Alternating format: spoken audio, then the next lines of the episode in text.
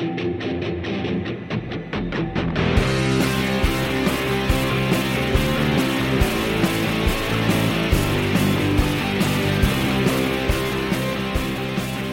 everybody, and welcome to episode 26 of Sticks in the Six.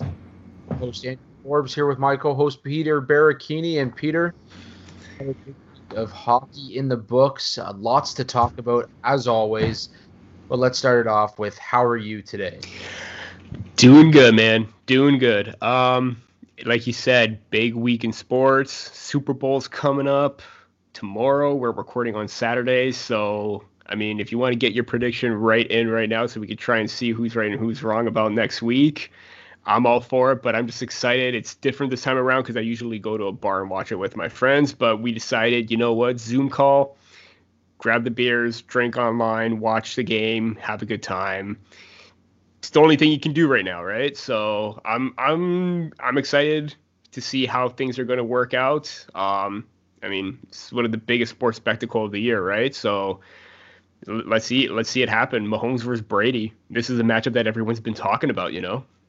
Yeah, absolutely. It should be a great game tomorrow. Uh, it's almost like uh, if you're a Star Wars fan, it's your Yoda versus your Luke Skywalker, your your your Jedi versus your protege. Um, it's uh, it's going to be a fun game to watch. I think it's going to be a shootout. If you're into betting, uh, yeah. I would take the over in this one. I think it's going to be an absolute, uh, you know, touchdown after touchdown after touchdown. It's going to be exciting to watch. But yeah, great to see. Um, I'm being told that Tampa is not allowed to set off the cannons because they want to still make the Super Bowl a neutral um, neutral area, I guess. So yeah. even though they're in Tampa Bay, it could not be more I, I, I don't know. I they're trying to find ways to make it so that they don't feel like the home team, but I, I do believe they're going to feel like the home team, especially with fans in the stands. Um, we we've seen the NFL kind of do it uh, all season long, um, but yeah, it should be exciting. Um, for me, this weekend's big. It's my uh, fifth year wedding anniversary with my wife today. Again, Ooh. we're recording on Saturday, so we are we are uh, going to have a nice uh, evening to ourselves, and uh, obviously some Saturday hockey going on, and the Leafs look to continue their hottest start since 1993-94 when they started 10 and one through their first 11 games. First of all, congrats on your anniversary. Um, Thank you. Um, again, probably no better way to spend an anniversary than watching hockey, right? I mean, probably not what you had in mind, but you know what? With everything going on, um, yeah, enjoy enjoy enjoy the night. Simple as that. Uh, all the best to you and the wife. Um, Absolutely, thank you. But yeah, I mean, hot start for the Leafs right now. Um, speaking of hot, um, wouldn't be. I know we're a hockey podcast. I know we deal with hockey, but congrats to Fred VanVleet with the major, major accomplishments, 54 points. I believe he broke De- he broke DeMar DeRozan's record for points in a game by a Raptor. Unbelievable game. I watched that and wow, wow, also, wow, wow. Also set the all-time record for um, most points by an undrafted player in NBA history. Yes. So yeah.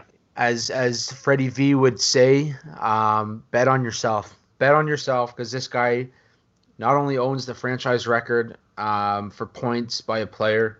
He also owns an NBA record for mm-hmm. most points by an undrafted player, a guy who yeah. never, no team gave him the the benefit of the doubt at the draft.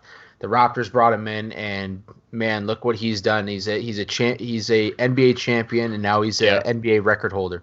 Yeah, 17 for 23 for field goals, nine for nine for three throws, and 11 from for 14 from three point range congrats, Fred. I mean, Toronto loved it. The fans loved it. Simple as that. What a game.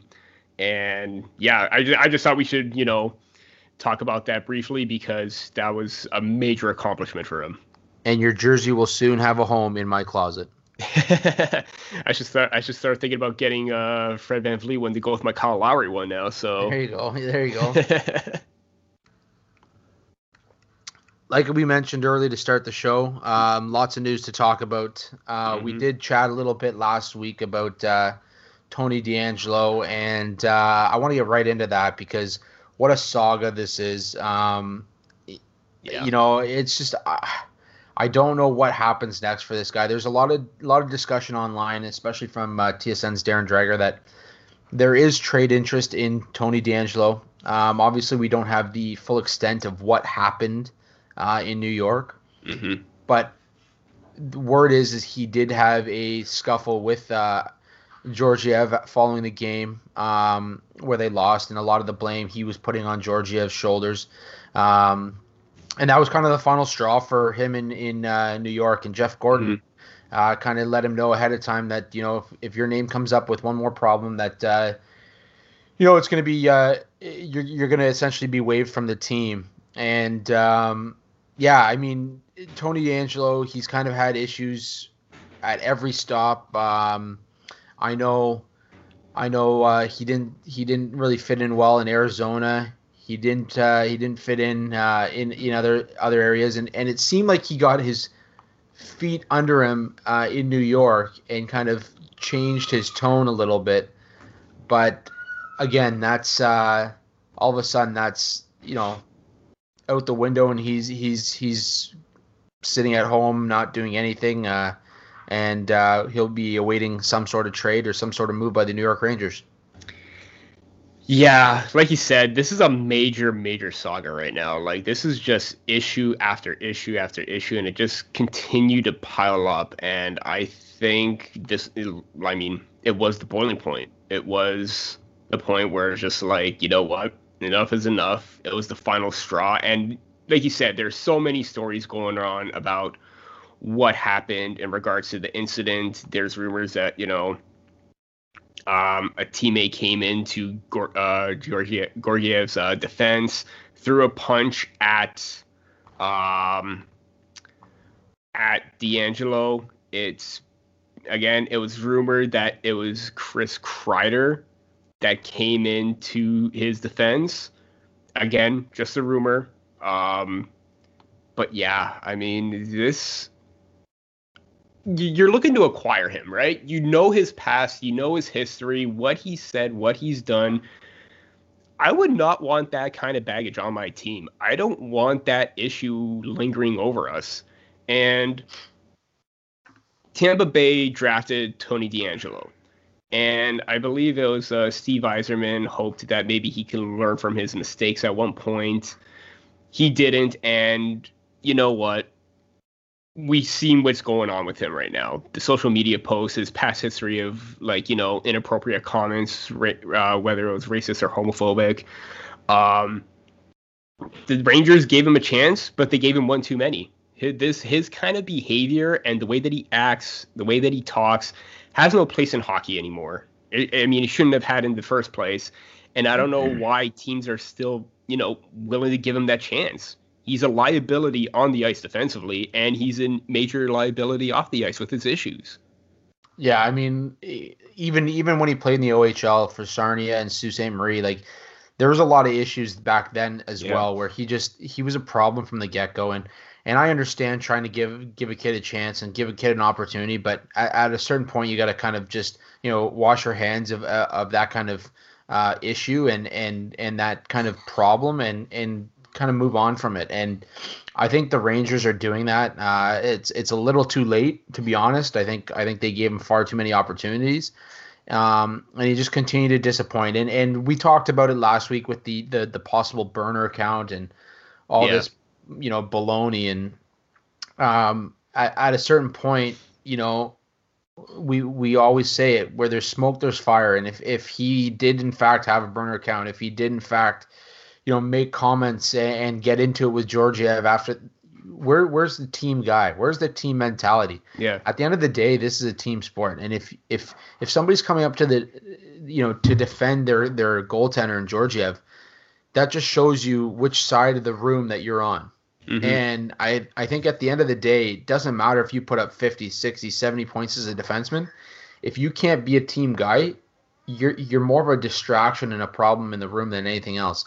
And that's why I, I, like when I saw the Darren Dreger tweet that there are a number of teams that are interested in, in bringing DeAngelo in. It, it really it, it shocked me. Um, yeah. I just wonder when teams are going to get it that this guy not only is a problem in the dressing room, not only is a problem for for teams to to kind of bond and get along and whatever. You're talking about a guy who's openly talked about the COVID pandemic as being um, a hoax. Um, mm-hmm. Yeah, you know, y- you talk a lot about you know the, the, the people that are I want to say conspiracy theorists, but I mean this is a guy that's openly talked about that. He's openly made racist and homophobic comments online, and mm-hmm.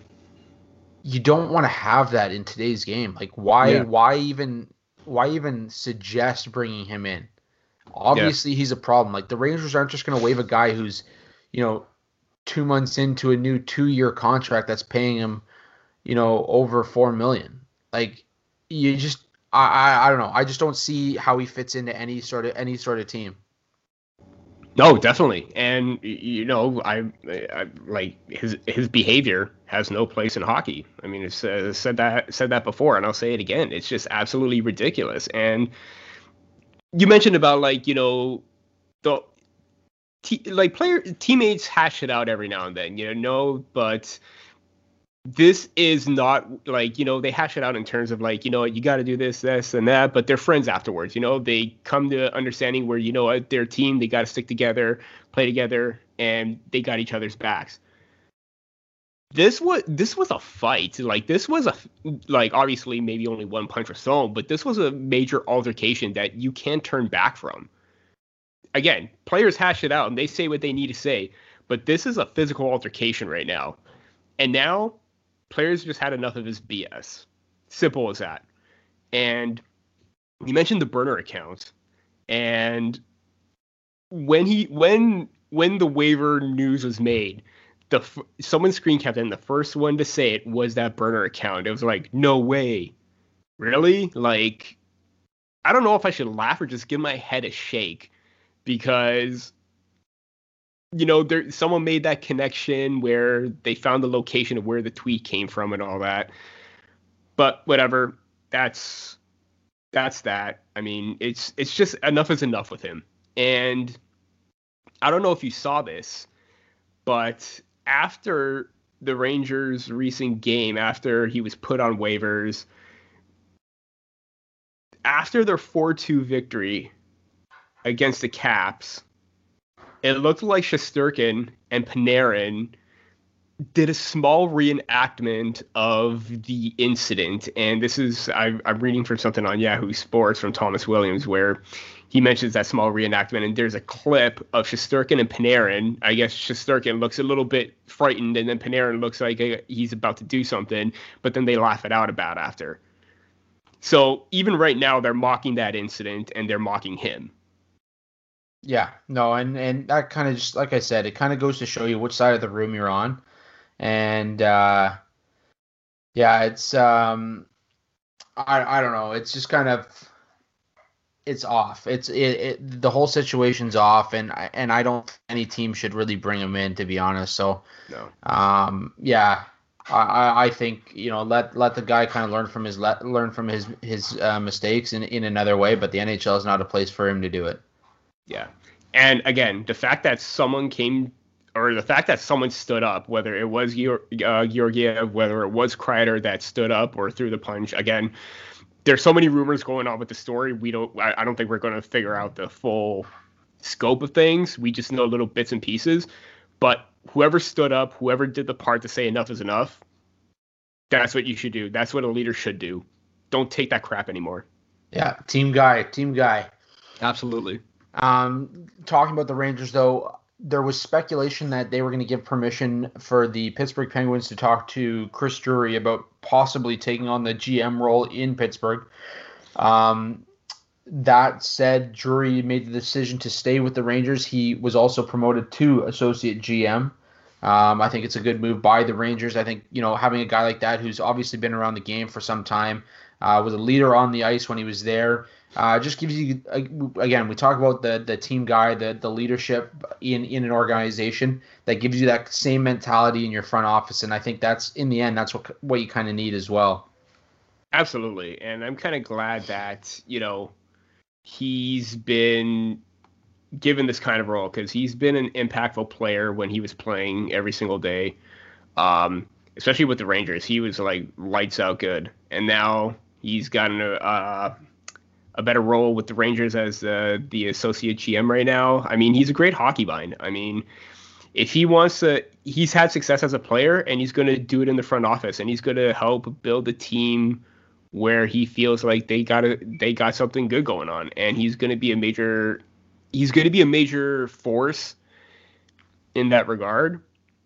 To lose him to the Penguins, if that was the case, I mean, again, you don't want to see people in your or, own organization go to another team where you feel like you can have success with them. But hey, if Drury left, it was a good opportunity for him, but he knows where his loyalty lies. He's been with the Rangers for quite some time right now, both as a player and in the front office. So good on him. Yeah, no, great opportunity for him, and and he'll just continue to grow. I think at some point maybe we don't see him do as well as Joe Sakic has done with the the Avs in, in you know stealing trades and and absolutely just uh, rocking the hockey world with some of the moves he's made. But uh, I, I do see him in a, in a GM role at some point, and, and maybe that's uh, following up Jeff Gorton in uh, in um, New York, but maybe it's it's somewhere else, and, and this is just a, a better opportunity for him to kind of learn for the for the time being. So absolutely.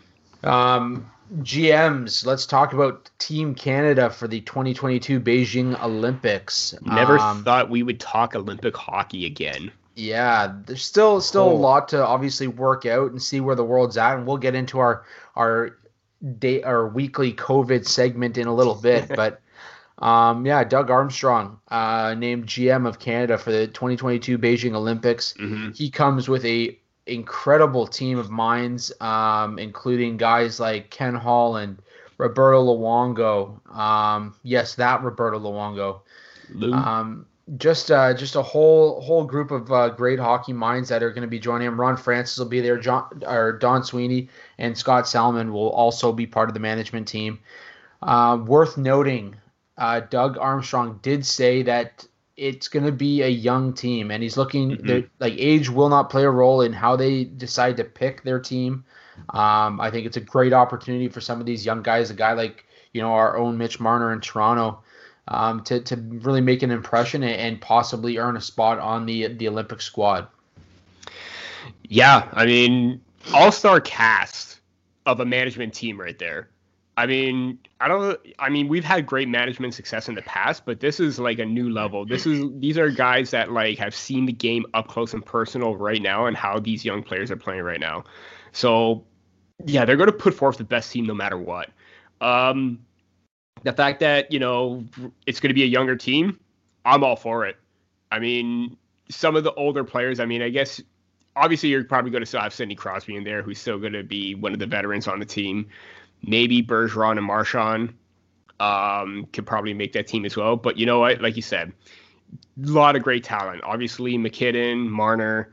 Um, I don't know. There's some guy named Connor McDavid out there. He's pretty good, I guess. I guess he may. Yeah, mediocre, mediocre. yeah, I mean, I mean, this is just a solid team up front and on the back end. I mean, you got Shea Theodore, Alex Pietrangelo, very mobile guys, and I think that you know honestly, I would love to see that pair as like Canada's top pair because Theodore has been lights out as a two way guy. Pietrangelo, we know how well he can lead and hold himself uh, to that standard of being highly representative for Canada and putting his best foot forward internationally. And yeah, I mean, I'm really looking forward to seeing how this team plays out and who makes the roster because there's just so many, there's so much versatility on this team everybody can play in all situations. Everyone is young. Everybody can adapt to. I know that he said that centers may have to go to wing and adapt. We've seen that multiple times where centers have gone on the wing and uh and had to change position.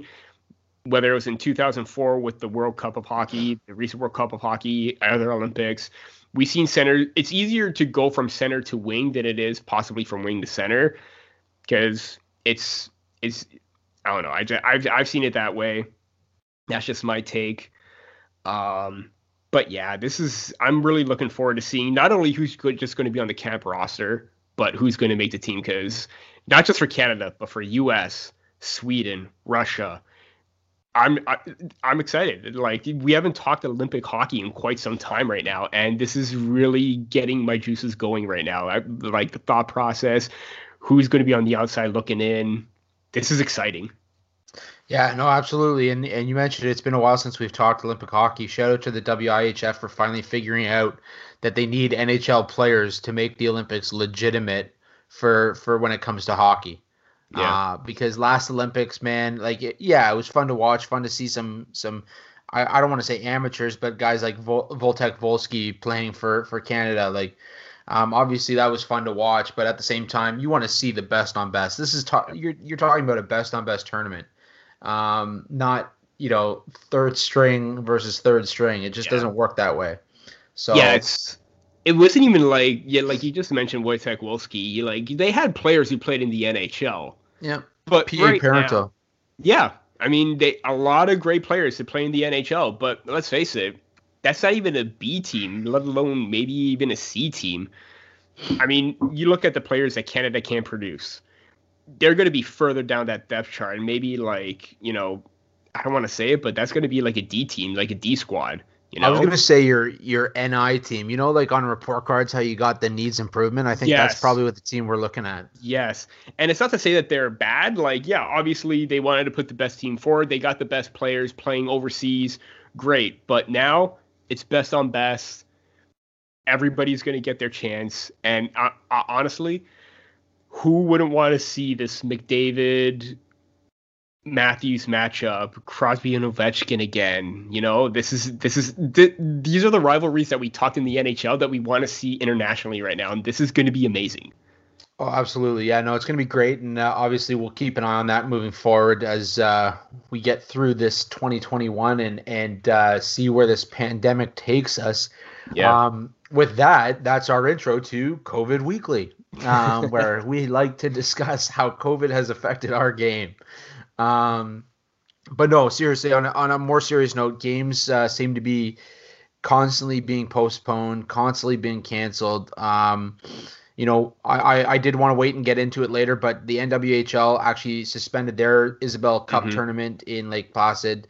Uh, they were in a, a bubble, so that that hurts them as well. You know, the Toronto Six had their first shutout. We're off to a hell of a start in their inaugural season. Yeah. Um, so you know that's unfortunate for them. Obviously, we wanted to see the women continue to play their game and, and grow the game, and they they seem to get sponsorship after sponsorship after partner after partner. So it just it really really hurt them. I think in in a sense. Um, and, and jumping back to the NHL, of course. Um, you know, obviously suspended games. Um, the, they're trying to get rapid testing into arenas. Obviously, we've seen it in Toronto. Uh, that that's been an addition over the last week.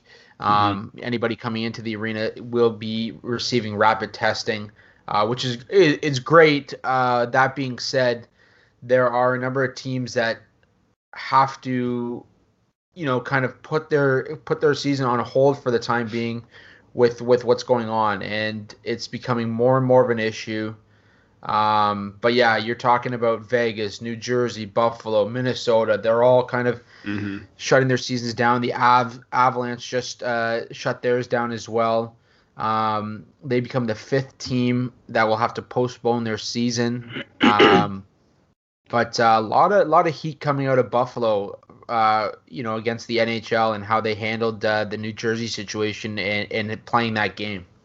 Yeah, very similar to what happened yesterday with the Toronto Raptors and the Brooklyn Nets, where Kevin Durant, it was reported that he came in contact with somebody where, you know, a test was inconclusive. He was allowed into the game, but then was benched and then had to be taken out following that person that he came in contact with ended up with a positive test. So they had to take him out of the game. So right now, that's a really dicey situation where you think that, you know, oh, uh, the person that he came in contact with is inconclusive. we shouldn't let him play. Okay, we'll let him play and then take him out again after the positive test came back. That's too little too late because now he's come in contact with not only his teammates, but the opposing team in the Raptors right now. So now they got to be on high alert and being extra cautious of what they do right now. And they want to do an abundance of caution. And I, and um, James Harden was very vocal about this after the game that if there was an abundance of caution, why didn't they act to it right away? I mean, James Harden specifically came out and said that game should have been postponed. And now, if that like certain situations right now in the NHL, if there are games that need to be postponed, postpone them. Don't let it don't let it affect everybody else because now it's just it's a growing problem and especially that bubble right there. I believe that's like the central division we're in the East Division as well. Those areas right now, they have like the highest amount of like cases right now and, ter- and postponements. So it's really, really concerning right now that there needs to be more transparency and they need to be more coherent with the fact that hey, you have even if it's inconclusive or you're waiting on a test, don't do it because now you're just going to risk everything. Yeah, it's about diligency, right? Like be on top of it. Even if there's you know you're suspected of coming in contact with somebody and and for me like the kevin durant situation i'm curious as to who he came in contact with i mean mm-hmm. if it's somebody outside of you know kind of what the protocols they're supposed to be taking it makes me question more like how serious are you taking this this uh, this pandemic but that's another story um, in, in terms of the nhl one obviously buffalo pissed off that you know they they were on the ice with new new jersey who had what 14 to 17 players on the the COVID protocol at one point. Yeah. Um. So you know, it's just it, it comes down to being diligent and making sure that you know the the the league as a whole, the teams are being transparent, but also the league is taking it seriously. And mm-hmm. you know, if you have to postpone a game and do so, add a couple weeks to the season. Obviously, we saw how how you're able to do that uh, last year in in becoming more adaptable to what what needs to get done. But um, yeah, I mean, for me, it was just that there had to have been a better way to do it. Now you've got five teams that are postponing their seasons, and you know the question becomes how long, how how, how much have you hurt the the the 2020 21 season um, yeah. at this point? So. Um, obviously, we talked about Buffalo, and, and Ralph Krueger did test positive, uh, head coach of the the Buffalo Sabres you know, obviously that's scary as he's getting up there in age as well, and and we've seen how it affects the elderly. I don't. I'm not yeah. saying Ralph Krueger's elder. I'm just saying, mm-hmm. you know, it, it as you get up there in age, it does does affect you a little bit differently. So.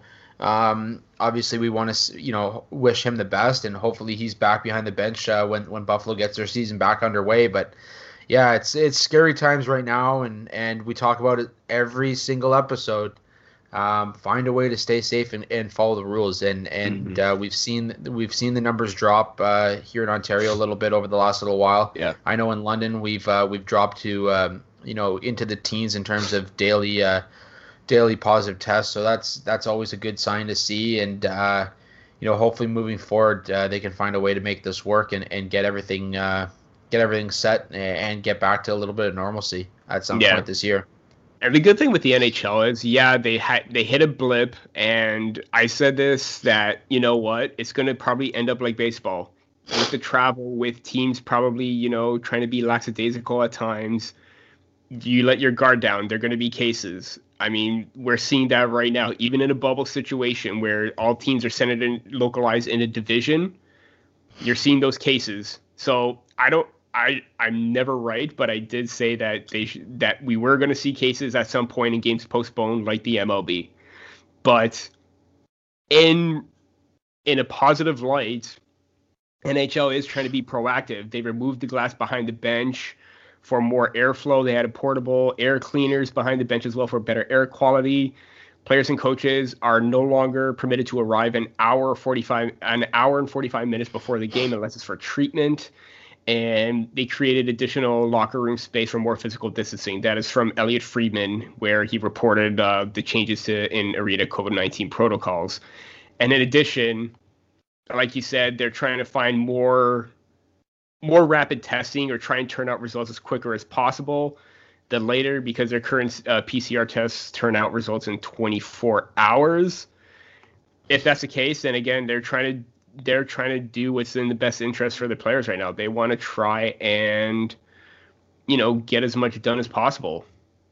Yeah, yeah. And uh, at what point do you start having these guys wear oxygen masks while they're on the bench?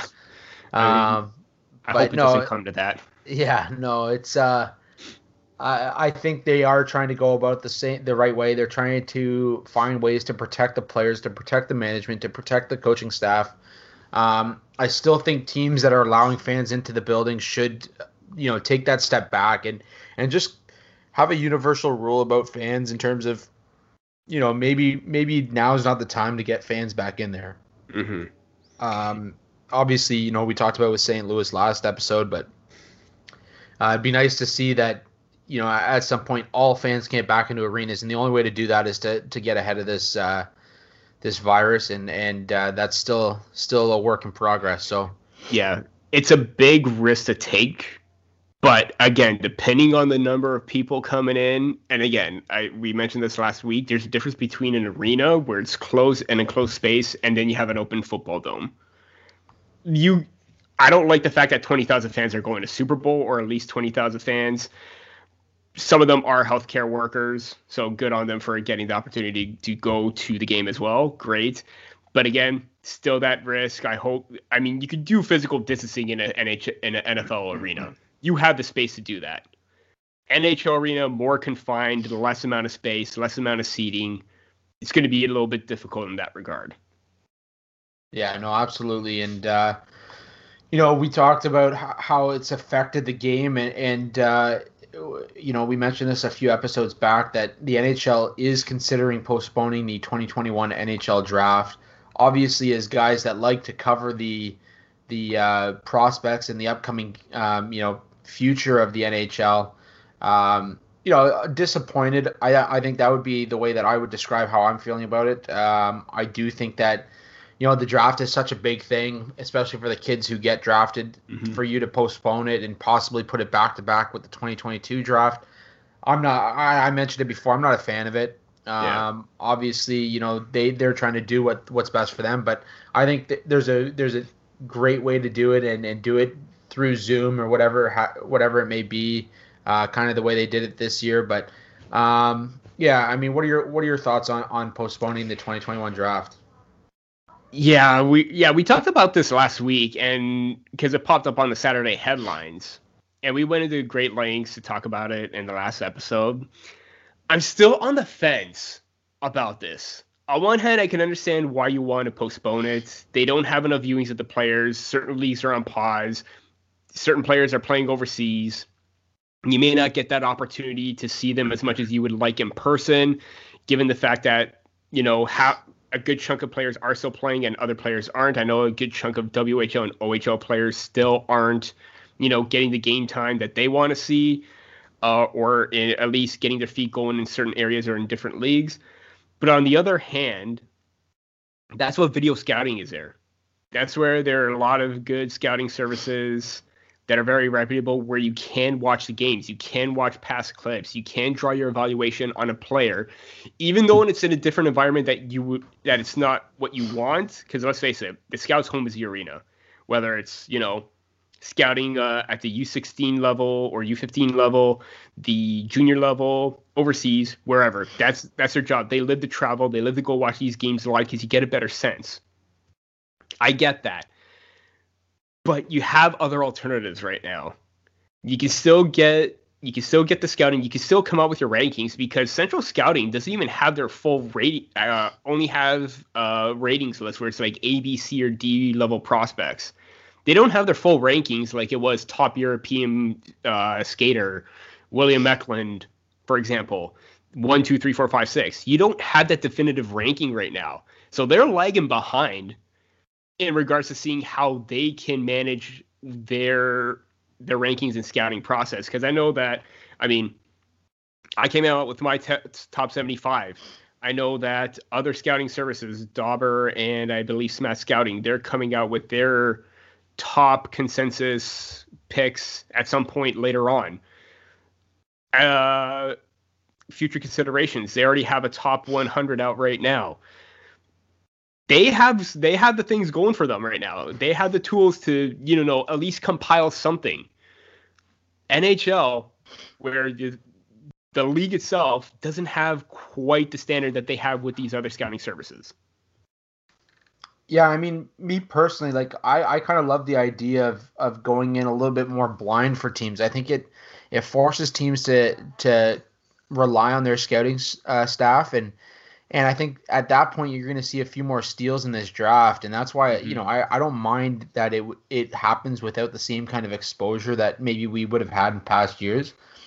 Sure, it causes maybe some players to fall off the map and maybe they don't get drafted, but that that gives them an opportunity to sign as free agents, and I think you know there, there's a lot that plays into it, and I mean at a certain point like you still want to make it special for these kids as well. So yeah, for them to and I mentioned this last time we talked about it for you to go back to back with two drafts, I think I think you're causing you know, I think it, it makes it less special for those players that are drafted mm-hmm. because now all of a sudden the next day you're talking about the next class of, of draftees and it just becomes more of an issue. But I mean, obviously they've got to do what they got to do. They got to find a way to make it work for for them and and, and stay safe and, and keep keep uh, you know keep everyone in line with with what's going on. But uh, yeah, I, I mean, I guess we'll, we'll see what happens, but I kind yeah. of hope that they, they at least put a month in between the two, or or a couple months in between the two, so that we you know we're talking about the 2021 draft class, and then and then you know we got a little bit of time to to get ourselves ready for the 2022 draft class, and um, yeah, I, I mean it'll be interesting to see how they do it. Uh, otherwise, you know, what's to say? Why not? Uh, why not just throw them all together and, and have a 14 round 2021 2022 draft? I mean, that that would be exciting. Except that just may be a total mess in itself, right there. Absolutely, absolutely. I mean, because you gotta. Uh, I mean, they do all this planning for just two days, right? They yeah. It, it's a year round thing, and they got to make sure. I mean, it took a little while longer to figure things out with their with the 2021 uh with sorry the 2020 draft with you know the um phase two lottery and all that to give like teams a fair chance. Right now teams are playing. Games are going to be on hold. I'm hopeful. I know mark shag was uh, ho- optimistic that games can be rescheduled and they can play the games at a later date. I'm trying to be that as well. But right now they got to plan really really quickly for not only this draft and then the other one if they if they're doing it like maybe a week after. Because if they have something planned for 2021 they could just probably use the same format or everything else after that for 2022 because i know that they i'm pretty sure that they use the main nhl uh, office to like make the picks and they went to video calls for the teams to make the selections. You want to do that? Great. It's easy. It's convenient. Everything's done online and virtual but yeah, it's still going to be really difficult to try and achieve back to back, in my opinion. Yeah, no, absolutely. I, I am kind of on the same page there. Um, that being said, the NHL is still going on. We've talked it a is. lot about how it's been affected, but uh, still a lot of games being played. Um, still a lot of hockey being played, and worth noting that there are some players that are off to very hot starts. And i just want to do a quick run through here of some of the some of the guys in the top 10 in scoring right now. Obviously you've got mcdavid you've got draisaitl mitch marner sitting third right now with 17 points. Number four james van riemsdyk 16 points. Um, just an incredible start for him. Obviously, you got Panarin up there. You got Bergeron, Quinn Hughes having another like incredible season, uh, especially for a team that's not doing as well as you know people thought. You got your Marchand, you got your Kane, you got Pavelski up there, the vet, just absolutely tearing it up so far for Dallas. Um, some some big names, obviously, and and you know mentioned we mentioned a couple episodes ago Jeff Petry up there in terms of defenseman defenseman uh, scoring, 13 yeah. points so far for Montreal, um, just incredible. But the one guy that you know we we want to talk about a little bit. Obviously, we're a Toronto podcast, but we want to touch on um, uh, David Pastrnak. David Pastrnak yeah. and the Boston Bruins. Um, you know what can you say about this kid? Like, just unbelievable. 24 years old, already has 387 career points in 394 games. Eight points so far in four games to start the year for Boston. Um, you know, coming off an off season where he he did have to deal with some injuries, um, but five goals, three assists, eight points, just an incredible start for the 24 year old. Underwent hip surgery in the offseason. Comes back. I mean, yeah, it, in his first three games, he had five goals, including against the Flyers. It's like he didn't miss any time whatsoever. It was just like, yeah, whatever. I'm to go out there. I'm to score a hat trick. I'm to do my thing. It was, it was like so far it's a cakewalk for him. He just knows where the play is going, where to get into the open spot, right area, and then get the puck and then just rifle it. It's crazy that he hasn't missed a beat at all. And we could talk about like how many people were probably putting the Bruins down because of the two injuries to Marchand and, uh, Pastrnak. How Bergeron, I mean, Marchand came back earlier than expected, and even Pasta came back earlier than expected as well. The loss of Zdeno Chara. There's questions on the D. I, honestly, I doubted the Bruins. I didn't think that maybe they would be as great, and they're still relying on their top line, but they're starting to get some contributions throughout the lineup as well. Maybe not as much as still they would like to hope to. But man, you can't say anything bad about Pastrnak, right? You really can't. As a Leaf fan who's seen disappointment time and time again from the Boston Bruins. I mean, where where sorry, we're on sorry, the opposite, no, I was just about to say we're on the opposite end of the losing streak every single time with Boston, but Pastrnak, you can't hate him. Even as a Leaf fan, you can't. Yeah, no. Um, I, I mean, I could say a hundred bad things about Pastrnak, but none of them are going to be true. Yeah, um, like he just in terms of watching him play the game, like it, some people it just comes easy to them, and and he's one of those guys. And I know when he was coming up, there was so much hype surrounding him. He came in, kind of had an interesting start with the Boston Bruins uh, in terms of mm-hmm. you know maybe not getting the ice time or opportunity he wanted, or or or was able, you know, giving him a chance to kind of show showcase what he's able to do. But um, yeah, I mean just the point totals in terms of what he's done throughout his career uh, just kind of goes to show you just what this kid's all about. Yeah. Um, that top line of Marchand, Bergeron, and Pastrnak, obviously one of the top lines in the entire game these days. Um, and he just continues to be a major piece for that team. So I'll, I'll be right there with you in saying that I had huge doubts coming into the season surrounding Boston. Um, they lost Torey Krug, they lost Zdeno Chara. Yeah. Um, wasn't we weren't sure on where Marchand and Pastrnak st- stood to start the year.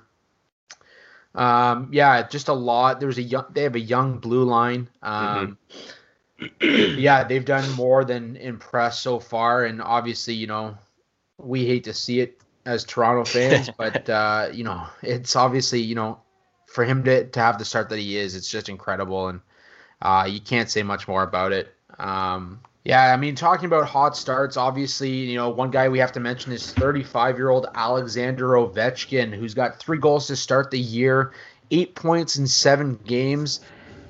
And what's crazy about this is he just passed Mike Gartner for eighth, or now he's seventh all time on the uh, NHL all time goals list with 709. Passes Mike Gartner, who had 708. Now he's just eight goals behind Phil Esposito for sixth all time. But my question is this, Peter. 35 years old. He's played almost 1,200 games. He's played through lockouts. Last year, obviously, a short. This year, obviously, a shortened season. But now the question becomes: Is Wayne Gretzky's 894 still a possibility for a guy like Ovechkin? that that's a tough question. I I'm I'm a firm believer that I still think he can do this. He's literally closing in and he's 35. He's still he's still got time. I don't think he's done at all whatsoever. I think he's gunning down that record. Obviously, we've heard him talk about it. I mean, let's face it, he could probably do that in I'm, I'm I want to say three years because I'm looking at it this way: if he could still post 45 to 50 goals each season, the record is his. That's a that's like almost 80, 90 goals per season in two years. There's another 100 right there. He'll be at a um, let's say he adds another 25 goals this year, 28, 30, whatever. He adds 30. He can easily take Marcel Dionne. He's only 22 behind him right now for fifth all time. And then next is Brett Hull with 741, Jaromir Jagr 766, Gordie Howe 801, Gretzky 894. I think he can do it. I honestly believe that the goal record is going to be his, and I don't think he's going to leave the league until it probably is his. So I look at it this way: he's 185 behind Gretzky right now. Mm-hmm. Okay, he averages 0.61 goals per game uh, over his career, 709 goals in 1,159 games played. Yeah. It'll take him 303 goal or 303 games played at that pace to reach Gretzky's record. So given that this is a shortened season, you're probably only going to play another what 49 games.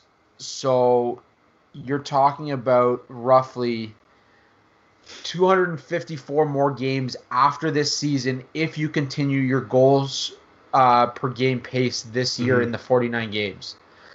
So, I mean, you're looking at another two and a half years after this at that that same that same goal rate. Um, is it possible? I mean, look, he's 35. Yeah. He's 35. We've seen guys play. I mean, look at Jason Spezza is 37. The guy is just not. He's relentless. Mm-hmm. You stick Ovechkin on the power play in his area with that shot, you're guaranteed 20 to 25 goals per season. Okay. Yeah. Um, he's had 260 power play goals over his entire career. That's a third of of the goals he's scored um, in, his entire career. Is it possible? Absolutely, it's possible. Yeah, it very is. Yeah, it, what's what's going to dictate it is whether or not he plays full seasons, and I think that's where we're we're going to have to look at. You know, does injury come into play? Do does the NHL have another shutdown for a little while? Um, you know, do they play the entire entirety of this 56 game season? Mm-hmm. That's going to be what determines whether or not Ovechkin becomes the all time greatest goal scorer in the entire history of the NHL. Yeah. I mean, best case scenario, vaccines start to increase a little more consistently in the in the spring and summer months. Fans could get back in October, November or at least the players can play a full 82 game season season even with limited fan attendance in October November. Let's say that. Still full 82 game season. Ovechkin averages about you know he's scored anywhere between 40 and 50 goals. He does that for the next 2 to 3 years. No injuries, no lockouts no other pandemic, it's his. It really is his. And dating back to like his first ever game, his first ever season where he scored 52 goals, 46, 65, 56, 50. His lowest was 32 goals, and that was considered an off year where he had 85 points and 53 assists. Jump back up to 38, 32 points again, but that was in 2012, 2013. I believe that was a lockout shortened year. Still, 56 points. 51, 30, 53, 50, 33 again in 2016 17. Low, but still 30 goal, still 30 goals. 49, 51, 48 last season. He's only had one, two, three 30 goal seasons where that was just the bare minimum. Everything else has been 40 or 50. Three seasons out of his 16 year NHL career, I, I, I'm almost certain that he can do it. Yeah, I mean it's gonna like like I said, it's gonna come down to um, you know what the games the games played and, and if he can continue to to surge the way that he is. Um, but regardless, I mean, you're talking about one of the greatest goal scorers to ever play the game. Yeah. Um, and I and I don't think there's any doubt that he will be able to cl- continue to climb that list. And it might come down to just, you know, how and um, Gretzky in front of him, and yeah. that'll be that'll be interesting. That'll be interesting to see what he's able to do. My thing um, is this: if he played the same time as, and I, think, and I think we may have touched up on this before. Correct me if I'm wrong. If he played in the same time like Gretzky's era, where you know goals were coming galore, and we've seen that in the 80s and 90s where that was like the prime time for like goals. The goalie equipment wasn't as great as it is right now. Their goalies may not have been as big as well. Ovechkin definitely would have had the record. If he was playing in Gretzky's era, I, I'm almost certain that he would have Gretzky's record. Yeah, I don't, I don't think there's any doubt. Um, you're talking about, you know, years where guys were putting up 200 points, guys were putting mm-hmm. up 150 points. Um, you know, years where, you know, Bobby Orr was the leading scorer in the NHL. Um, yeah. Yeah, I think it would have been a different time, and and I mean, if if there was a if there was an exact science how to compare, you know, generation to generation or, or, or decade to decade um, you know obviously we could we could look back and, and kind of determine where he would sit mm-hmm. all time. But i mean for him to do it in today's nhl just i think is just as impressive if not more impressive um, you know seeing as I want I don't want to say chippy because it was chippy back then but yeah. there's not as much open ice for him to skate. And there isn't um, you know the the goalie pads have changed um, nets have changed. Like just there's so many different factors that play into it. Yeah. Uh, for him, if he can if he can top Gretzky's 894, I think that's going to be one of the one of the greatest greatest feats ever by by an NHL player. Remember a few years ago how they wanted to try and get more goal scoring or like, you know, goals weren't coming at a quicker rate than they were in the past. Ovechkin was the only one to probably be very consistent in at least just providing fans with some sort of excitement because he was always at the top of every single goal list of every single season. I mean, that's a fact, right? Yeah. He can, t- again, like I said, he has an opportunity to pass Marcel Dionne for fifth overall. If he gets past 731, he's literally breathing down Brett Hull's neck at this point. He's creeping up behind him where he, where let's say Ovechkin finishes with 735 he gets a 735. 741. That's only six goals behind Brett Hull that he would be at. Next season, that that fourth spot is his. Jaromir Jagr, that third spot is going to be his that same year. Because that's at least guaranteed. He's a guaranteed at least another 20, 30, maybe 40. And I'm only just assuming this because of uh, just I, again, I'm not good with math, but given the rate that Ovechkin has played in, he's at least guaranteed 40 we could say that, oh, this player is guaranteed 20, 30, 35. He's guaranteed 40, 45 every single year. Even if he gets to 40 years old, I'm still going to put him down for 40 or 50. It, my thing is, if he gets to 893, you better be putting every Washington Capitals game on national television. Oh, God, yeah. To allow the entire fan base of the, the game of hockey to watch and see if when he breaks Wayne Gretzky's or ties Wayne Gretzky's record. I will say this. One of our photographers, I believe it was Jess Star, she was there for Ovechkin's 700th goal. She was there for history where he scored, the bench cleared. It was a it was a phenomenal moment and she had a ton of great pictures. So imagine what the spectacle is going to be like when he breaks that record. I'm a I'm in full agreement with you. I don't care if the Leafs are playing. I'd rather watch Ovechkin break history than just watch a regular season Leaf game at this point. Yeah, no, absolutely, absolutely. I'm right there with you. Um, what's great about the Capitals right now is is they are still an incredibly successful team. They they were able to bring in guys like Chara. Um, obviously, you know they signed Henrik Lundqvist, lost him just as quickly as they they brought him on.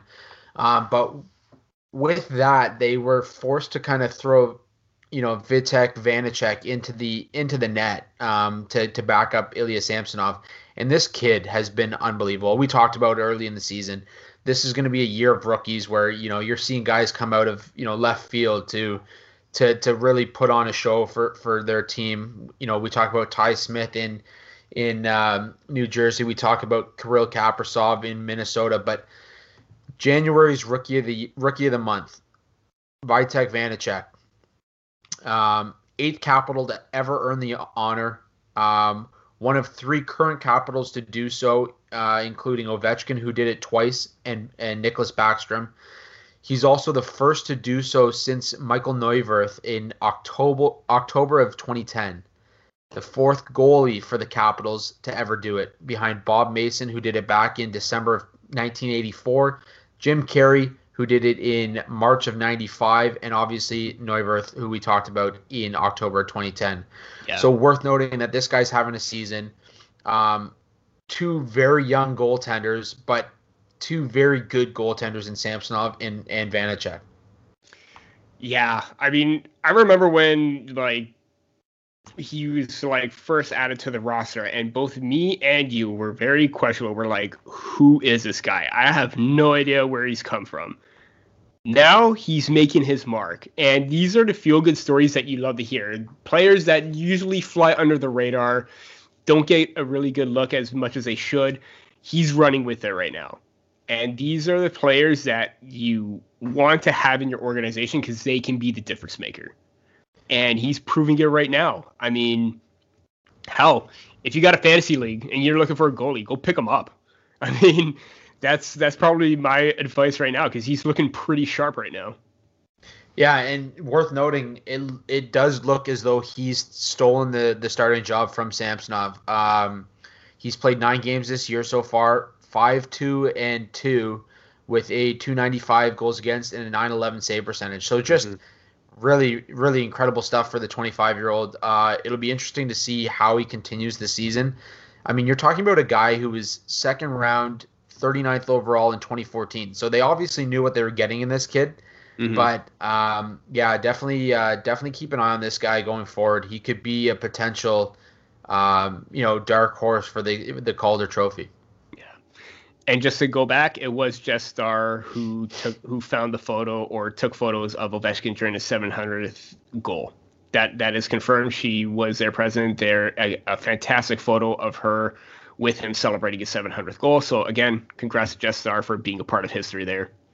Beautiful. Um, yeah, and uh, you know, kind of going off the goalie news. Mm-hmm. Obviously, mm-hmm. Connor Hellebuyck sets the franchise record for wins uh, for the for the Jets. Um, you know, big moment for him. He recorded his 153rd career win, passing Andre Pavelec for the most in Jets franchise history.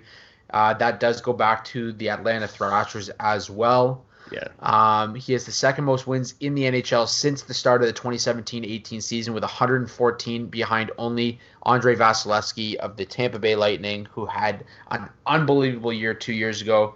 Uh, who has he has 124, so only 10 wins behind him. Uh, great moment for for Hellebuyck. Obviously, the Winnipeg Jets um, are a team that we are going to be talking about a lot this season in the Canadian division. Yeah. Um, so yeah, definitely just a great moment for him as well. Since 2016-17, aside from Frederik Andersen, Hellebuyck has been the next busiest goaltender. Andersen's faced 7,357 shots. Hellebuyck 7,055 little less than Andersen, but still a hell of a lot of shots to face. He's come up with a 917 save percentage for seventh overall since then. I mean, let's face it, the Jets the Jets succeed because of a stellar play in net. I mean, yeah, you got. I mean, even before then, you had Big Buffalo, uh, Big Byfuglien, Big Dustin Byfuglien, where he was your go one of your go-to defensemen. You had an up and coming defenseman in Josh Morrissey, who's still playing pretty well, but you had Blake Wheeler, you had Mark Scheifele, you had Patrick Laine up front. Those were your star players, but he's been a star for them every single night, every single game, and he has a Vezina to back it up right now. He's been their MVP for years, and it's showing. And he deserves nothing but all the praise for getting that or setting that mark right now for the uh, Winnipeg Jets slash Atlanta Thrashers organization right now. Yep, 27 years old. Um, eight eight games started this year for the the Winnipeg Jets, five two and one, mm-hmm. uh, with a 248 goals against, 913 save percentage. He was a fifth round pick, 130th overall in 2012 by the Winnipeg Jets, and uh, you know at 27, still still a very young goaltender with a lot of hockey ahead of him. Yeah. Um, you know, if you can put the right team in place in front of him, and and it's it's looking to be uh, you know a better situation with adding a guy like Dubois, who who obviously you know has some incredible talent to to give. Um, you know, you're talking about a, a, team that could could potentially be a you know a, a, contender down the road if if they can put the right pieces in place. So, um, yeah, I mean, congratulations to Connor Hellebuyck, and yeah. uh, you know we look forward to uh, watching this kid continue to grow as well um, from a hockey fan standpoint. I wasn't obviously I I I had Andre Vasilevskiy playing or winning the Vezina last year, but Hellebuyck was going to be my next option to win it. I mean, yeah, Vasilevskiy had a great year, but Hellebuyck kept his team in it every single night. And again, the amount of shots that he faces, he again, he's the reason why they have a winning chance, even on nights where you know, kind of like Toronto, they didn't deserve the win. We've seen that many times with Frederik Andersen, where he bat where he's been the backbone in net. He's been again a major piece of their success. So, and like you said, he's going to continue winning games going forward. Yeah, no, absolutely, and uh, obviously, you know that's uh, great news for the Winnipeg Jets. But we're here to talk about the Toronto Maple Leafs. Yes. Um, and not an incredibly busy week for the Leafs. Um, mm-hmm. obviously, you know, a couple games out out uh, out west, and, and they returned home to play the Vancouver Canucks uh, in the day first, break. Yeah, four day break. First game of a three game set with the, the Canucks in Toronto. Huge, huge 7 3 win to open up the mini series with the Canucks. Um, yeah. You and I talked about it in the uh, pre show here. Obviously, one of the better games we've seen the team play, even though they still gave up three goals. Uh, it was one of the one of the better team games that we've seen the the, the Maple Leafs play this year. Um, you know, you had a piece come out about Jason Spezza, 37 year old with a hat trick. It almost it was a flashback to what he w- used to be able to do with you know the Sens and even early on in his Dallas days. But yeah, what what a game by by the Toronto Maple Leafs to to put up a seven spot on on a team that obviously you know we talked about maybe a little bit overrated this year, uh, but uh, huge game mentally and and when it comes to confidence for the Toronto Maple Leafs. Yeah, I mean, again, the Jason Spezza hat trick was the highlight of that game. I mean, there's no doubt about it. But even then, when I was reading up on the score for the game, before that, the Maple Leafs had five one goal game wins. This now was their third game where they had two or more goals. And I think in both those games, he the Leafs got by because of an empty net goal. And I think it was against Edmonton and against Winnipeg. So the fact that they were able to come off with this win and have a statement game where it wasn't another one goal game, that should boost their boost their confidence that now maybe they're getting a little bit more comfortable with each other. Maybe um you know, there's a lot of like not necessarily roster imbalance, but you have to deal with injuries, new players coming in. You still got to find that chemistry with certain players. You're seeing more of a complete team right now. You're seeing a more comfortable Wayne Simmonds Joe Thornton was looking more comfortable before he went down. Um, obviously, he wasn't playing in, in this game, but Jason Spezza, since going on waivers, since being a healthy scratch, which in no fault was his own of like a poor performance or anything, it was being reported that he that Keefe wanted to give him some rest. You can help but feel happy for him. At his age, what he went through last season with Mike Babcock, he's definitely happy to be here, and you can see the smile on his face. And I was hoping that maybe if Michael Hutchinson had a hat on, he would throw a hat on the ice, kind of like what Braden Holtby did with uh, Sutter with Vancouver the other night. Make it feel like you know, have a little fun with it, right? He wants his team to succeed, and that game showed where his heart lies. And you could expect nothing more from Jason Spezza going forward right now. He may not get another hat trick night as a fourth line player, but he's going to remember this, and he's going to continue putting his best foot forward. No, absolutely, and I mean you're talking about a guy who's got eight hat tricks in his in his career. Uh, 37 year old we mentioned, you know he's uh, he, first hat trick since 2016. But mm-hmm. um, consider this, consider this. Listen to the respect that the players, you know, the Maple Leafs players have for him. Kristen Shilton, TSN, tweeted that Auston Matthews said on Jason Spezza, he means a lot to this team. I think more than anybody knows that was fun to watch. That was vintage Jason Spezza. He put on a show and he deserves it.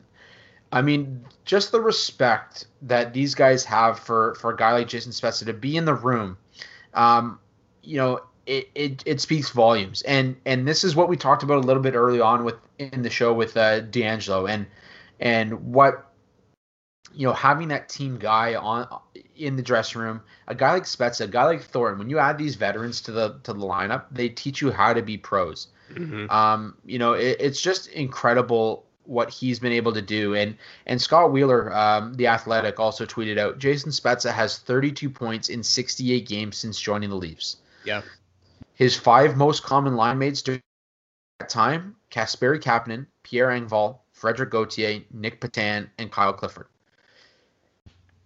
It's a what, pretty good pace for of, you know. Yeah, absolutely. And out of those names, how many of them actually stand out to you? Not I mean, many. Kasperi Kapanen, but then again, he was very inconsistent last year. So absolutely. how how much of it was you know Jason Spezza carrying Kasperi Kapanen? Because I don't think Kasperi Kapanen was carrying Spezza at that point.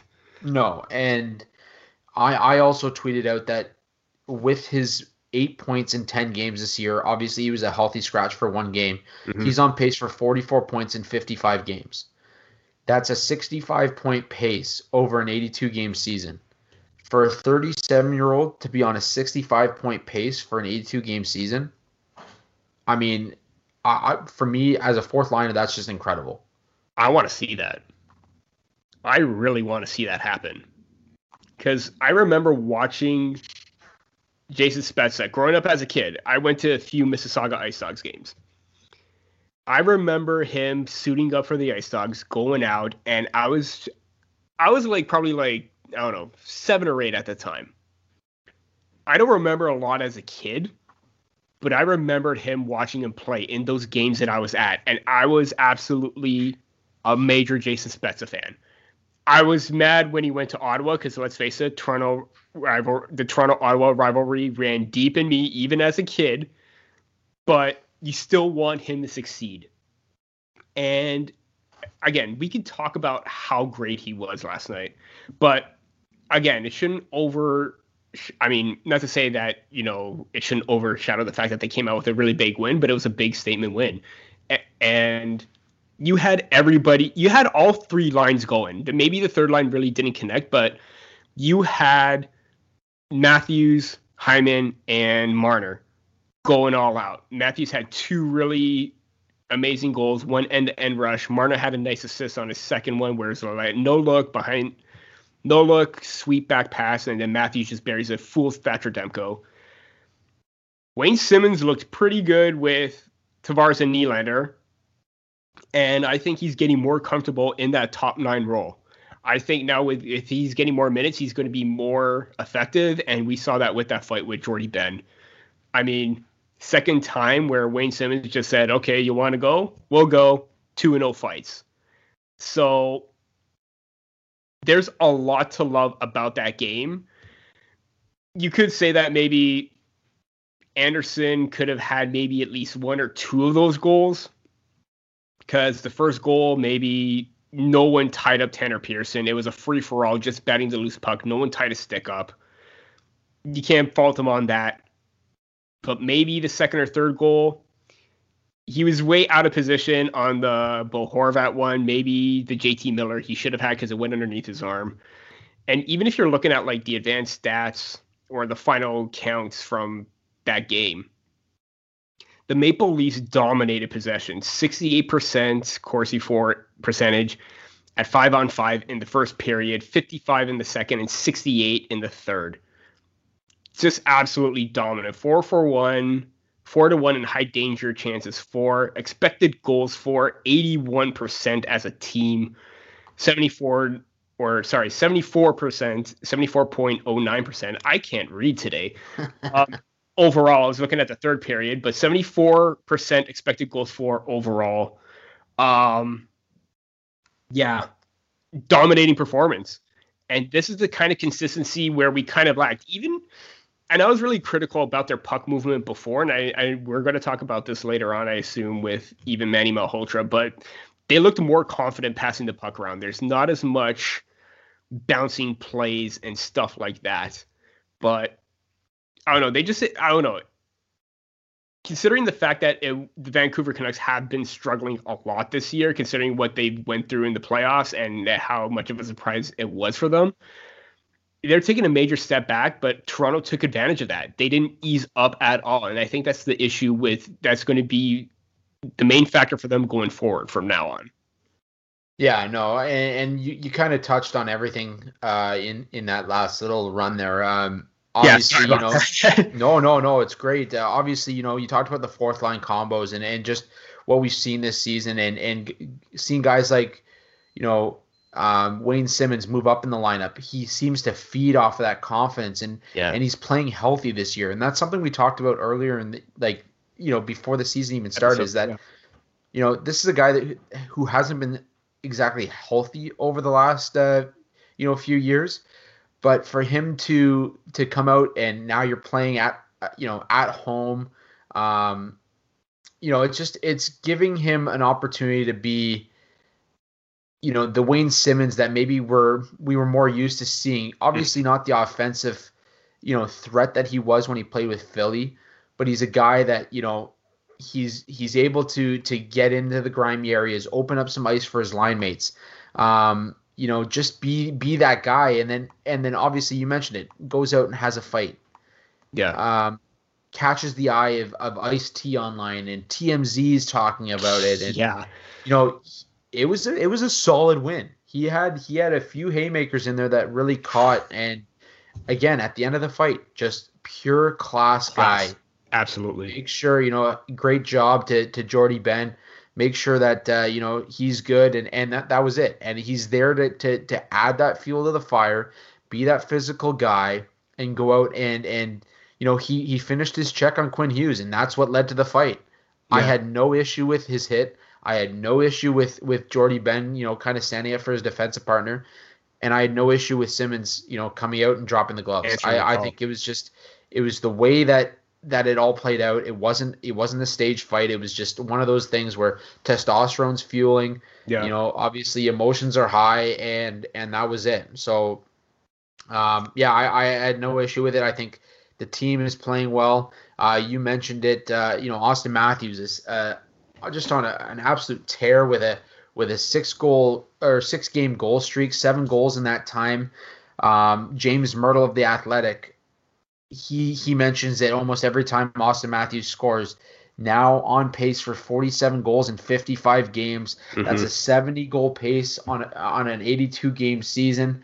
Um, and and Mirtle always comes out and says, "I think he does it." I think 47 goals might be a stretch, but if this guy can put up 40 goals in 55 games, holy Mackinac.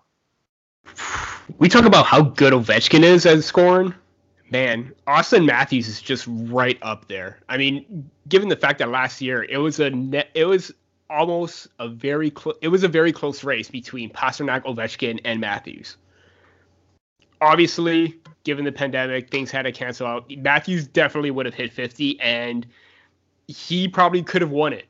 He could have won the Rocket Richard, and I think maybe this year, this is his year maybe 47 like you said maybe 47 is a bit of a stretch but if he can get to 40 in 56 games man that's just unreal that is absolutely unreal and matt larkin from the hockey news also added he's up to 55 goals in 80 games since the start of last season. There's your there's your goal per game pace right there of let's say he adds two more. Let's say he goes 80 I'm just trying to do math right now at the top of my head. He has 55 goals. Let's say he adds maybe four more. Let's do 59 out of like 82 games. That's 72 per. That's like a really good rate right there for goals per game. 0.72 goals per game. And that's all, and that's just me adding two more games onto that. If Matthew scores two goals in those two games to get to 59, 59 Think, out of 82. That is absolutely amazing. I'm still, I, and I, I'm sorry to cut you off, but I'm still awestruck that we have a player of that caliber right now. Oh, absolutely. And think of it this way. So we talked about Ovechkin being a career 0.61 goals per game average. Mm-hmm. Right now, with 166 career goals in 292 games, Matthews is on pace for, or sorry, he's averaging 0.57 goals per game. Okay. Over the same span um, of games played by Ovechkin over his career, you're talking about 653 goals. You're only 50 goals back of where Ovechkin is at this point in his career as a 23 year old. Mm-hmm. Now, I'm not saying that Matthews is the same type of goal scorer as Ovechkin. Obviously, their games are, are very, very different in, in, in a number of ways.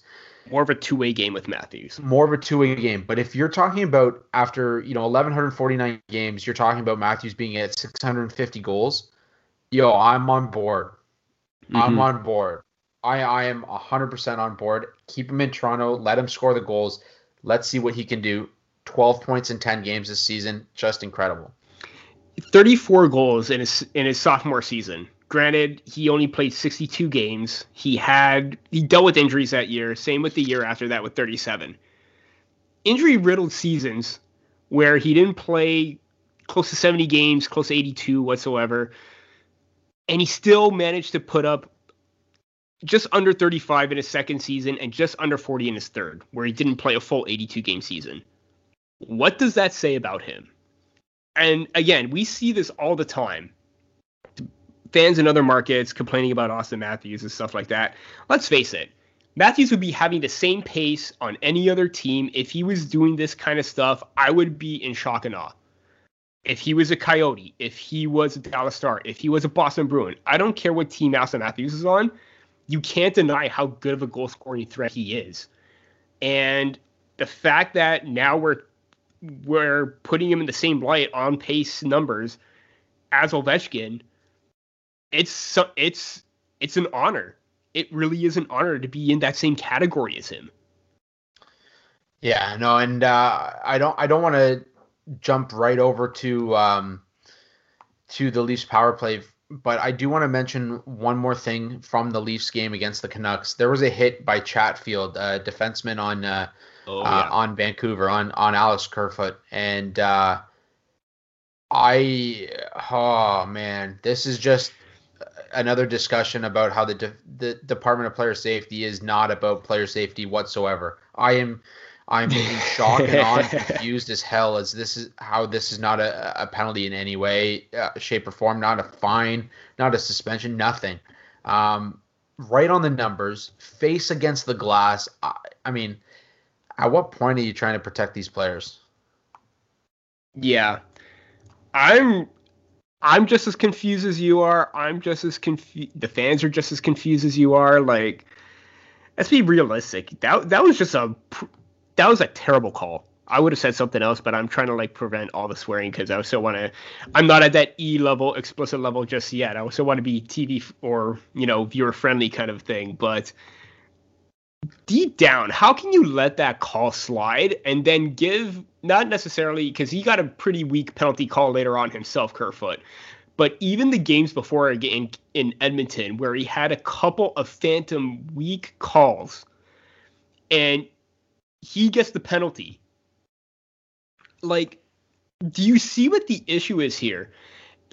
And even then, I even, I even think John Tavares got like an interference call where his skate accidentally clipped Quinn Hughes. Unfortunate incident. Like, yeah, Hughes did look kind of shaken up on that play, but it wasn't intentional or egregious where you know John Tavares is a dirty player going after and clipping people, right?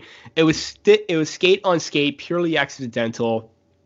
I know what the rules say, but come on, you're gonna call that over a hit behind where it actually even looked like Kerfoot hit his head along the boards. This is an issue where, you know what, and we're not just complaining because we're Leaf fans. This is a hockey thing. That's a hockey, like, if that was a full on Montreal Canadian player, if Kerfoot was on the Montreal Canadiens and that same play happened, I- I'm complaining about that. That is an issue. This put team bias aside. That's a penalty regardless that should even be a get like that should even be a 10 minute misconduct or even possibly like get thrown out. Because that's the kind of stuff that you want to avoid. Yeah no 100% and like i said i don't want to get too too into it. Uh, i i've uh, I have a long-standing issue with the Department of Player Safety and how they handle yeah. certain issues, and this is just another another knock on on on what they do and and how they you know there's too much gray area involved in it. So um, that being said, um, you know, we can touch a little bit on the fourth line combos. Obviously, we've seen players come in and out of the lineup. Travis Boyd seems to be clicking well with uh, Jason Spezza. Mm-hmm. We've seen Pierre Engvall. We've seen Joey Anderson. We've seen, you know, we've seen so many players come in and out of the Leafs lineup. Um, but it seems like it could be Spezza with Travis Boyd and you know, let's say Pierre Engvall on the on the other side. Uh, this could be the potential for a fourth line that that really has uh, the ability to get things done. Um, obviously, we'll see. You know, the possibility of Simmonds dropping back down into a third or fourth line role when guys like Robertson and Thornton come back. Yeah. But uh, I mean, right now it seems like Boyd could be a potential um, season long lock in the, in the fourth line role. One of our fellow writers, Kevin Armstrong, he's coming out with a piece, or depending on when it comes out, it may have already come out because we're pre-recording this, where he does look at fourth line tryouts and line combinations as well. So if that's already out, I'm talking to myself in the future. Go read that out because that would probably be a really another fantastic read from him. But yeah, I mean, in the game that he played against the Calgary Flames, Travis Boyd's play immediately stood out for me. And I'm just going to say this right now four points in three games, goal, three assists. Compare that to what Jimmy Vesey has done two goals, three assists. I mean, two goals, three points in 11 games. Many I've seen this online a lot. Many are expecting more from Vesey to come out, but they're not going to get it. And right now, he just looks. He just doesn't seem to fit in right now. He doesn't have the quick pace and energy that Boyd has. And I tweeted out my like potential line combinations when players come out. I left Robertson off because you know he could probably be inserted every now and then. But Travis Boyd has solidified his spot. He should not be taken out of this lineup at this point the energy, the ability to get in and forecheck, and he's making and he's having really good chemistry with Spezza right now. That rush to Spezza's second goal, where he's leading the rush, gives it to Petan, and Petan, who had a really great game by the way, passes it over to Spezza for him to wire it. I'd say keep that line intact until you start to see something not right. But even if you have Pierre Engvall in that role on the fourth line, he's still a go getter. He's still got really great speed, and his size could just get it, get that inside edge and advantage. So, yeah, you got. I think right now, going forward, you have two out of that three set right now. If again, even if you want it, like I still don't think Jimmy Vesey should be. I think he gets demoted. I I think he should be because he hasn't done anything to warrant any more playtime. That way, if Nick Robertson comes in, he could be on that third line. Wayne Simmonds could be on that fourth, and you could have Boyd, Spezza, and Simmonds as a fourth line, where you have Kerfoot, Robertson, and Mikheyev as the third. So quite a bit of options going forward right now, and it's again. I'm saying this right now. Travis Boyd should not be taken out of the lineup because I've been absolutely impressed with the way that he's played through three games. Yeah, no, I think uh, Vesey's been basically invisible aside from his two goals. Uh, mm-hmm so far this season. Obviously, through 11 games. I mean, he just he's he's almost playing too comfortable, and he's a guy that shouldn't be comfortable in the lineup at, at this point. Yeah, he's done nothing to deserve to be there. Um, but yeah, I think he's got to be a guy that comes out. Um, obviously, you know, I think Boyd's earned his spot for the time being, and and we'll see what happens when Thornton and uh, Robertson come back, and that could be sooner than we think. Vesey only had two goals. There was that tip in front, or there was that pass from Nylander where he tips it in front and it gets past Carey Price in the first game. And then Nylander makes a nice feed over to him for his second goal of the season. I believe it was against the Edmonton Oilers. Uh, correct me if I'm wrong. I, I, it's been a while since I, I need to go back and look at it. I'll probably correct myself next week. But the pass that Nylander made was a really great pass, and Vesey had to reach it back to try and get control of it. And he, luckily, he gets it into the empty net or he gets his goal. Great. But that's not a play where you should be reaching back or feel like you're out of position. That was a perfect tape to tape pass. Yeah. And he almost he almost missed his uh his he missed his uh, I can't. I can't think right now. He missed it. He almost missed his opportunity. There we go. Yeah. Wow. Yeah. No, he was just out of position. Yeah. And and um, no, I, I agree. I think those plays were both made by by Nylander, who's having a great start to the year as well. But um, yeah, I, I I don't know. I think he's the guy that comes out of the lineup. Yeah. Um, you need a guy that's going to be in there that helps the team, and and one guy that's been helping the team a lot this season is uh, new assistant coach Manny Malhotra and what he's done with the power play. Um, heading into the the latest game, the 11th game of the season for the Toronto Maple Leafs, they had the best power play percentage through the first 10 games in NHL history. Um, now through 11 games, their the record is 8 2 and 1, but their power play percentage is at 40%, which is the highest in the league along with the Dallas Stars. Mm-hmm. It is they are hitting on all cylinders when it comes to the power play at this point. Oh God, yeah. Looking at it last year, clicked at 23.1%. Then again, full 82 game season. Sorry, not even close. Uh, during like you know 70 games played, uh, games shortened because of the pandemic. Um, ranked fifth, tied with Tampa Bay last year. Top five in the league. That that's where you want to be. That's where you want to be known, considering the offense that this team has. 14 for 35 for 40% this year. That is an absolutely insane rate. And what's funny is they really didn't change anything from last year to this year, except for one thing, but I'm just going to build up my point. They had the same setup. Puck movement looks a little bit crisper this time around. They look more comfortable because that was one of my critiques early on. Even though they were clicking, the puck management just didn't seem to be on point that game against Vancouver and even against Edmonton sort of started to click together and started to be a little bit more smooth. With Malhotra running the power play right now, they look better on draws. And given his expertise or his uh, skill set to win draws as a player, they're quick to setting up and getting their uh, format set up in the offensive zone right now that I think is probably the only change right now because there are times last year where maybe it was a draw that should have been won. They're winning their opportunities and their battles, and they want to get advantage of that puck right away. So that's to me is where Malhotra comes in. A little tweak in the faceoff dot could be a difference between a puck getting cleared out or getting set up, getting your first shot, getting your second or third chances, or even getting to that opportunity where it's Matthews to Rielly to Marner to Matthews one timer. So you got that going right now. You even have Mitch Marner shooting the puck more.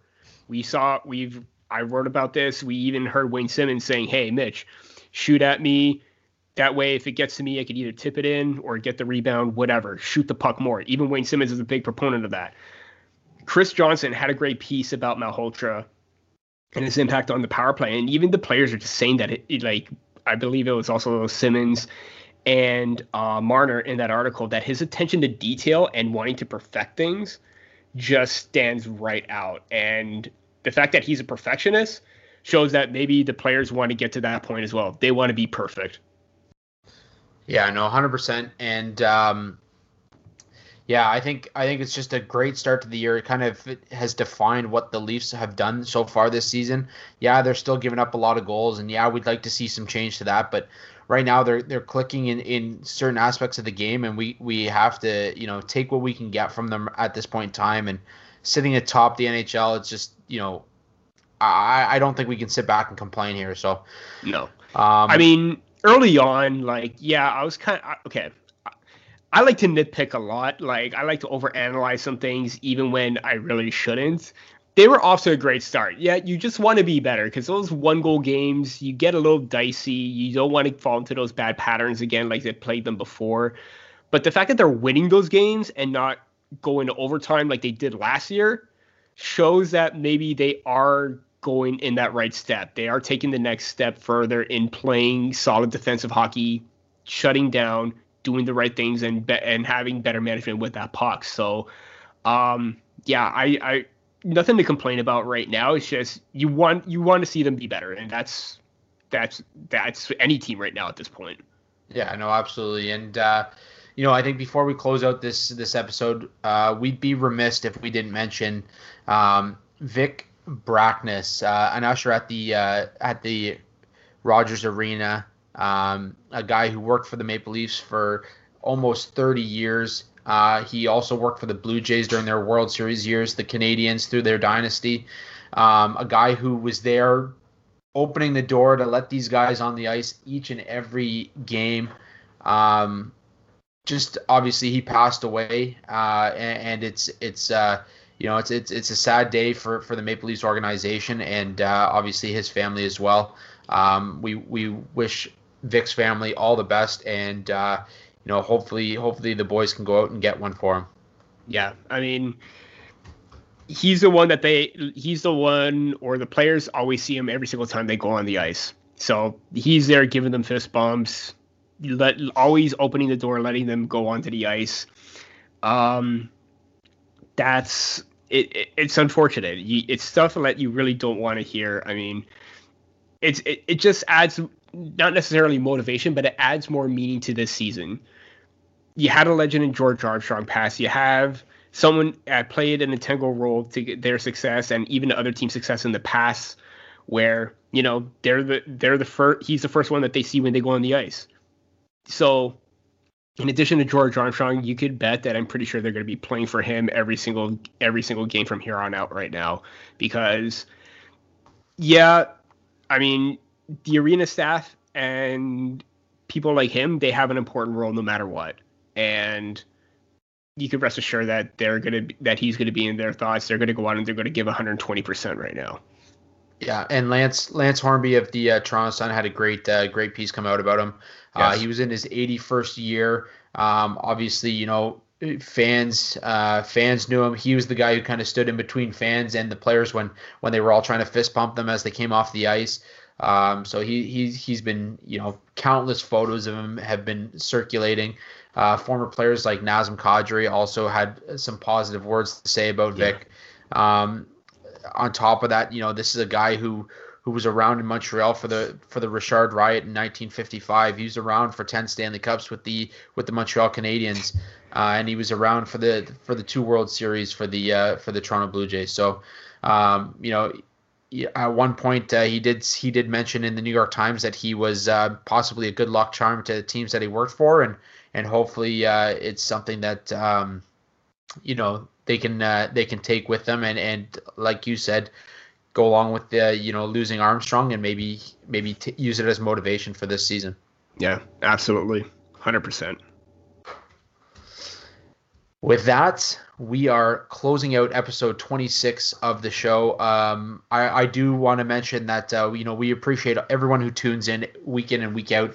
We just hit a thousand downloads uh, t- through 25 episodes, uh, so we appreciate you. We appreciate you, and we appreciate you. Uh, this is tough times for everybody. Um, but if we can give anybody just sort of any moment of, of just you know sitting back and enjoying some hockey talk, that's what we're here to do. And yeah uh, as always, continue to subscribe, continue to listen, continue to rate, review us, share with your friends. Hopefully, we can continue to produce some great content with some incredible guests uh, moving forward. And uh, yeah, look forward to another week of hockey and uh, go Leafs go. Go Leafs go. Who you got winning the Super Bowl? I'm going to go with KC. Sorry, Tom Brady, but I'm going KC.